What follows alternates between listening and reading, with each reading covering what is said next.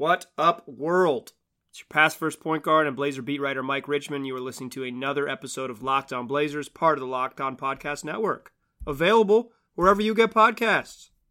Today's episode is brought to you by Indochino, the world's most exciting made to measure menswear company. Also, today's episode is the latest installment of the Locked On Blazers Countdown to Training Camp. We're dedicating a full episode to every player on Portland's roster and giving you a brief but thorough look at what they'll bring to the Blazers. We'll look at how they performed last season, how and how they wound up on the Blazers. We'll talk about best case and worst case scenarios for the upcoming year, and we'll finish the episode off with a discussion of expectations and their likely role on the team. This is our sixth installment of the countdown to training camp, so if you missed any players so far, check your podcast feed and find them to catch up. Today, we're talking all things Gary Trent Jr. So let's start by reviewing the 2018 19 season for the former 37th pick in the 2018 NBA draft.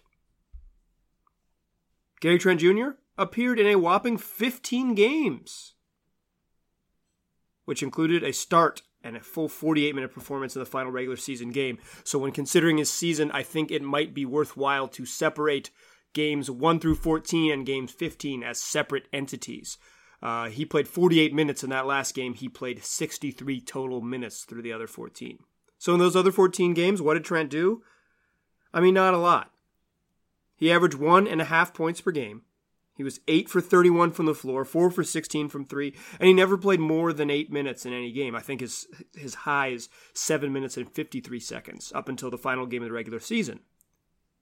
In which the you may recall the Blazers rested everyone probably in an effort to intentionally lose and not play the Oklahoma City Thunder in the playoffs Unfortunately for them, the end of the Blazers bench just would not lose. They won the game. Gary Trent Jr. in that game, 19 points on 8 of 19 shooting, 2 boards, 3 assists, a block, a steal, and a turnover in the full 48 minutes. He made as many shots in that game as he did in all the other games he played in combined. But that was it. We didn't see much of Gary Trent. He spent the entire postseason wearing a suit, and cool loafers without socks because the man's got style. But that wasn't the only time he played. Last season, he had a brief stint in the G League. Uh, I will remind you that the Blazers do not have a G League team because they don't care for the G League. They believe strongly that they can develop guys in house. So they usually send rookies to the G League for like 10 days, two weeks during the regular season. Usually after the new year, when it's clear the rookies aren't going to be part of the plan, but they need to play a little bit uh, it usually coincides kind of with the All Star break, sort of in that range. But Gary Trent Jr. played six games with the Texas Legends in the G League. He was really good down there in the minor leagues. In six games from the G League, he averaged 33.3 points per game. He shot both 50% from the field and 50% from three. He averaged five and a half rebounds, 1.8 assists, 1.7 steals in 34.4 minutes with Texas. His big highlight in the G League was hitting a game-winning three-pointer against Sioux Falls. Um, if you recall the highlight, you got to be a real head to recall the um, Gary Trent Jr. G League highlight. But luckily, here at Locked On Blazers, we're real heads. I remembered it, so I looked it up and rewatched it before recording this podcast. But his big highlight is he, he they got the ball, you know, last under five seconds, final possession. They know it's going through him and he takes a screen, dribbles to his right, gets just below the break in the corner, gets enough space to hit a little mini step back three. Cash yells in the defender's face, and they win the game. You know, you didn't do a lot in the league when I am breaking down the play by play of a G League highlight, but it really was the outside of the uh, 19 points of the final game. It really was Gary Trent Jr.'s biggest professional highlight last season was that uh, was that G League game. Notably, wearing a pink jersey because they were doing some sort of promotion where they wore pink. Um, you can find it; it's on the internet. Check it out. But yeah, he was good in the G League. Thirty-three a game. Um, usually NBA guys or like NBA roster type guys when they go down to the G League, they generally do kill it for a variety of reasons. One, particularly with the Blazers, they weren't going to send Gary Trent somewhere where he wasn't going to get a lot of shots. I think he averaged almost 20 field goal attempts a game in the G League. And uh, the like the usage is high for roster type guys. You know, if they're going down, they're going down to play, not to watch, generally speaking. So, um, you would expect him to be a little bit better than the level of competition, but it's really just the just a heightened opportunity that's going to lead to big games. And also, if you make half your shots, you're going to put up huge points. So it's you know a, lot of guys go big in the G League. So 33 is a ton, and it shouldn't be scoffed at. But it's also not totally unheard of for guys to go down for a brief period and have these big games. Gary Trent Jr. also played in summer league for the Blazers this summer. Uh, Portland did not win the summer league championship, so he didn't get uh, you know 11 summer league games in Vegas, but he did play in five games. He averaged 20 points, um, six and a half rebounds, two and a half assists, a steal and a half in about 29 minutes. Um, it was kind of an up and down um, summer league for Gary Trent. Uh, he, when he was up, he was really up though. Game one, he didn't look good. He had 10 points on 3 of 12 shooting. Then he had this monster game, 31. He made 7 of 8 threes, 10 of 12 from the floor. He was so good in that game, they just couldn't guard him. He made threes in basically every imaginable way. Uh, the rest of the, the final three games, he just didn't shoot well. He had some nice nights, but 12 points on 4 of 15, then 22 points on 8 of 24, then 28 points on 11 of 24. You know, never shot above 50% except for in that one game where he went nuts. But I, you know, I'm not going to nitpick summer league stats. I don't think they're super meaningless. I think what we saw from his game was that he expanded a little bit than more what we saw. Uh, I think in the NBA he projects as a spot up shooter, a three and D type wing, um, mostly just an off, mostly at this stage just an offensive player. Um, he probably has a little more, at least in summer league, from from the little bit I watched him probably a little more strength going towards the rim than I would have uh, than I remember him at Duke. Um, you'll recall that I'm a Carolina guy, so um, I have watched Gary Trent. I only watched Carolina games, so I did see Gary Trent Jr. play twice in college. So that's my big scout of him. I saw him play 80 minutes or whatever, you know, 55 minutes in college. But uh, more to his game in that summer league than I recall from his from his college days. Certainly, from for my money. Uh, and you know, he had a couple of those games when he wasn't shooting well, and and um, in summer league where he had five five assists, I think, in consecutive games. He posted up a little bit using a six six frame to be just bigger than people, but without getting any deeper into the, his stats than I already have from G League and Summer League and whatnot, the truth is we just haven't seen enough or heard of no, enough of Gary Trent Jr. to make a substantive ju- judgment in either direction. Um, that's not what we aim to do here in this segment, but it's an important caveat that I just wanted to say right now. Um, I also want to mention this. The Blazers, like I said, don't have a G League team, and they don't want one. They strongly believe in developing guys behind the scenes, so the biggest progress Gary Trent Jr. made happened at the practice facility in Tualatin, not on the court in Vegas or in Texas. Um, and really, Trent's season is a question mark. Uh, I kind of wonder if it's fair to put any expectations on him, just because the chances that any second round pick as an NBA player so slim. Uh, however, the Blazers gave him a multi year deal they traded two first two future second round picks to go get him. They clearly wanted him.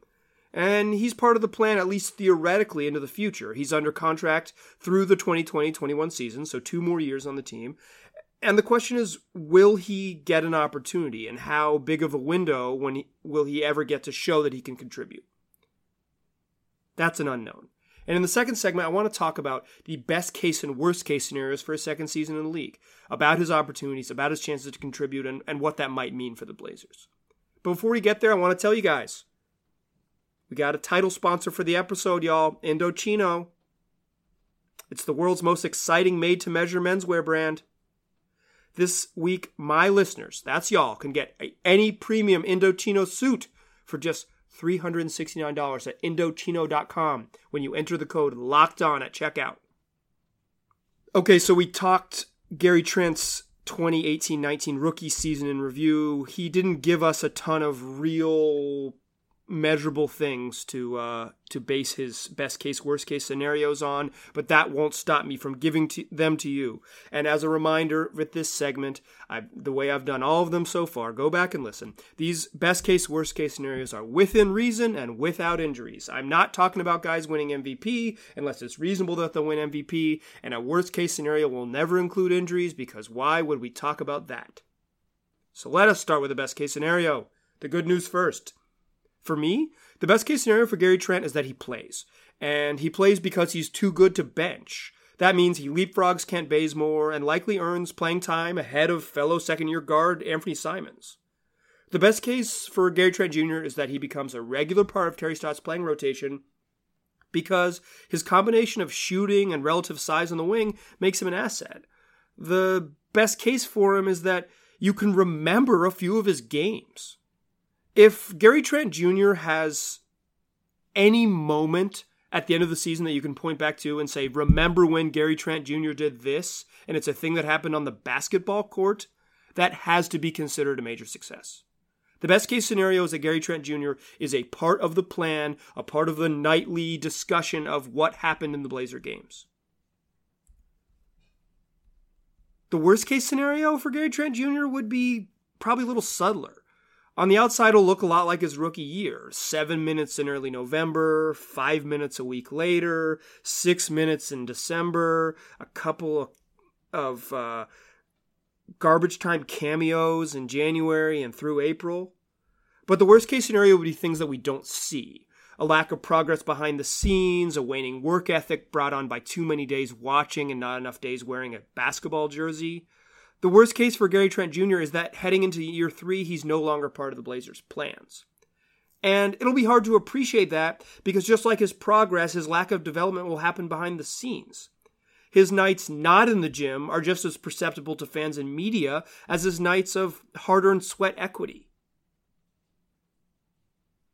What I want to say there is that Gary Trent Jr. might regress and he might make real progress, but we won't we probably won't know because I can't imagine that he plays a lot. And I'll talk about that more in the third segment, my expectations for his role this season. But I what I want to say here is that the worst case for Gary Trent Jr. is isn't that he just doesn't play. It's that he doesn't play and doesn't get better. And we might not have any way of knowing that as the viewing public. And beyond that, the worst case for Gary Trent Jr. is that the Blazers use him as like a salary filler in some midseason trade, essentially giving up on him before he has a shot to prove them wrong. The the worst case for him is that by some force, either his own or the decision making of the franchise, that he just never gets a shot with Portland. The worst case scenario is that there are no moments to talk about from Gary Trent Jr. because for whatever reason, he doesn't have an opportunity to make them. I'll add another caveat here, and I've done this with a couple of um, these best case, worst case scenarios. I think for almost everyone I do on this roster, that their best case scenario and their worst case scenario are the far ends of the spectrum, and intentionally so. The far ends of the reasonable spectrum, intentionally so, but but but that they're likely to fall in the middle. I think that it's. I said the same thing when Nassir Little, and I feel this about Gary Trent Jr. There's very, it seems very unlikely he could reach that best case scenario. And that doesn't mean that he didn't have a successful season. I think he can have a successful, valuable, useful, meaningful season without being part of the playing rotation. I think that if the best case scenario is that he's the third guy off the bench that he's the blazers eighth man. He plays 17 minutes a night you know and he's he's like a useful nba shooter in year two if that's the best case scenario. And i really think that that is the reasonable best case scenario. That's why i built the segment the way i did. I i think that he has a much harder path reaching that best case scenario I think that's kind of an if that that that is relatively difficult to attain. Um, but he's much more likely to tend towards that side than the sort of worst case scenario, um, out of the rotation and, and disinterested in the process type of thing. Um, a lot of guys will will when I do these scenarios will land squarely in the middle. They'll be not exactly a surefire starter and a really good contributor on a playoff team, but not exactly a forgotten member of of a of a of a Blazer team that struggles. I think Trent is much he's probably further away. It's it's less likely that he'll land on that best case. But he could do so many other things. The the the spectrum of, of sort of like quiet behind the scenes development is um is much broader than than hitting that far worst case scenario and just kind of flattening out and, and not developing. So everyone finishes in the middle. That's why you that's why I do this the the spectrum. That's why I do the the polar ends so you can see what I believe the poles are for a guy's season. Trent's going to land somewhere in the middle, almost certainly. And that's what I want to talk about in the third segment is What is a reasonable role and a reasonable expectations for a guy like Gary Trent Jr.? For someone who didn't play very much, basically didn't play as a rookie, and is heading into year two on a team that fancies itself a championship contender. Okay, still locked on Blazers, still Mike Richman, still past first point guard. And we talked in the first segment all about Gary Trent's rookie season, his 2018 19 year of basketball with the Blazers in the G League and in Summer League. In in the second segment, we talked about the best case and worst case scenarios for him in year two. And what I want to finish the podcast with is talking about a realistic role for a guy like him. I think a realistic role is a lot of watching. It's hard for me to imagine a situation where Trent is playing, honestly. He's behind CJ McCollum, he's behind Kent Bazemore, he's behind Anfernee Simons on the depth chart. Or if you think he's a small forward, he's at least behind Rodney Hood, Kent Bazemore again would leapfrog him in that spot, and Mario Hezonja.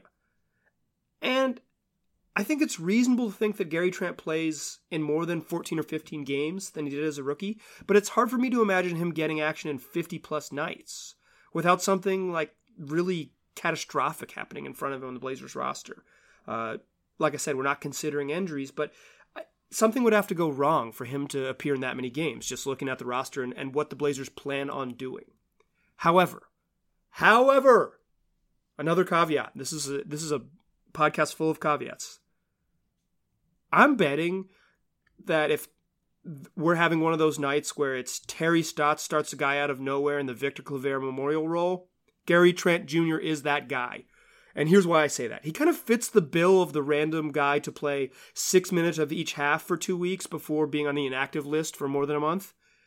Because he's NBA size, like he's six six. He can he can he could play two spots. He can play on he can play shooting guard or small forward at six six most nights. He can also shoot. That's a real NBA skill. We haven't really seen him shoot that well at the NBA level, but he hasn't really played. And additionally, the Victor Claver Memorial role is a role filled also by Allen Crabbe, briefly uh, also Jake Layman, but is, um, and maybe Pat Connaughton, but really Crabbe and Layman are, are the guys who followed in Victor Claver's footsteps. It's the guy who's not good enough to play with bad players, but can be hidden in that lineup six minutes with the starters. Noah Vonleh did it too a bunch here's how you're going to play. You're going to play the first six minutes each half. You get your 12 minutes. You only play with Dame CJ and whoever's starting in the front court. And that's how we hide you and maximize what you can do because with your limited skills, we got to put you on the court with stars. Gary Trent Jr. for me is the guy who is the who is Terry Stotts's weird starter out of nowhere guy. That's a weird prediction, but keep it on the back burner. I've been talking about guys who followed Gary Trent Jr.'s path. And I mentioned this on previous podcasts, but I'll mention it again. The Blazers aren't afraid to let guys develop behind the scenes. They have a track record of kind of putting a guy on ice his rookie year, having him develop in the practice facility, and again, not in the G League, and then rolling him out in years two and three and having them sort of magically or become part of the rotation. It's not necessarily magic, it's like I mentioned, sweat equity. It's guys who work and understand what their roles are and then and then carve out a spot in the rotation in years two and three. Allen Crabbe did it, Pat Connaughton did it, Jake Layman did it. Uh, Will Barton would have done it if he got the opportunity. CJ McCollum would have done it without some injuries in front of him. He just kind of waited and then finally played out of nowhere because they uh, they changed the roster. But of the Crabbe, Connaughton, Jake Layman, all of them played at least 30 games in year two, and only Jake Layman out of that trio saw a reduction in his minutes from his rookie season to a sophomore campaign. So Gary Trent Jr., if he's following that path, you got to think that he's pushing towards 30, almost 40 appearances in year two. However, the Blazers' roster and also their expectations for this season just simply might not allow for Gary Trent Jr. to follow that similar path. Um, it should be noted that the Blazers very rarely have completely buried a guy for two full seasons who was part of their plan. If Trent Jr. gets absolutely zero shot this year or close to it, it might spell out his future with the franchise. It might mean his days here are numbered and that they don't see him as um, truly part of the future plans, even though he's under contract for two more seasons. But he doesn't turn 21 until January. He's younger than Crabbe and Connaughton and Layman were all when they were in the same position, which means the Blazers might have some incentive to be more patient and waiting to see what Gary Trent develops into. They might say he can take two full years because when he comes back in year three, he'll just be 21 years old. We can kind of still see him growing into all types of things at 21. He's still um, very moldable, very, moldable, very impressionable at that age. He won't be 25 after three, four years of college and kind of a finished product. So there's a chance that that playing time in year two, which I mentioned, there's a chance that him getting to that 30 game mark, which Crabbe, Connaughton, and Layman got to, is totally meaningless. Because in the context of this roster and the Blazers' larger plan for Gary Trent Jr., mapping out what it looked like for Pat Connaughton and Allen Crabbe on fringe playoff teams, and Jake Layman for a team that was mostly overachieving is a little bit different than this team that has been talking specifically about winning an NBA title. I think a reasonable role for Gary Trent Jr. is a similar role to he had in year one. And as I mentioned a couple times in this podcast, I don't think we'll know if that's good news or bad news until we get to year three.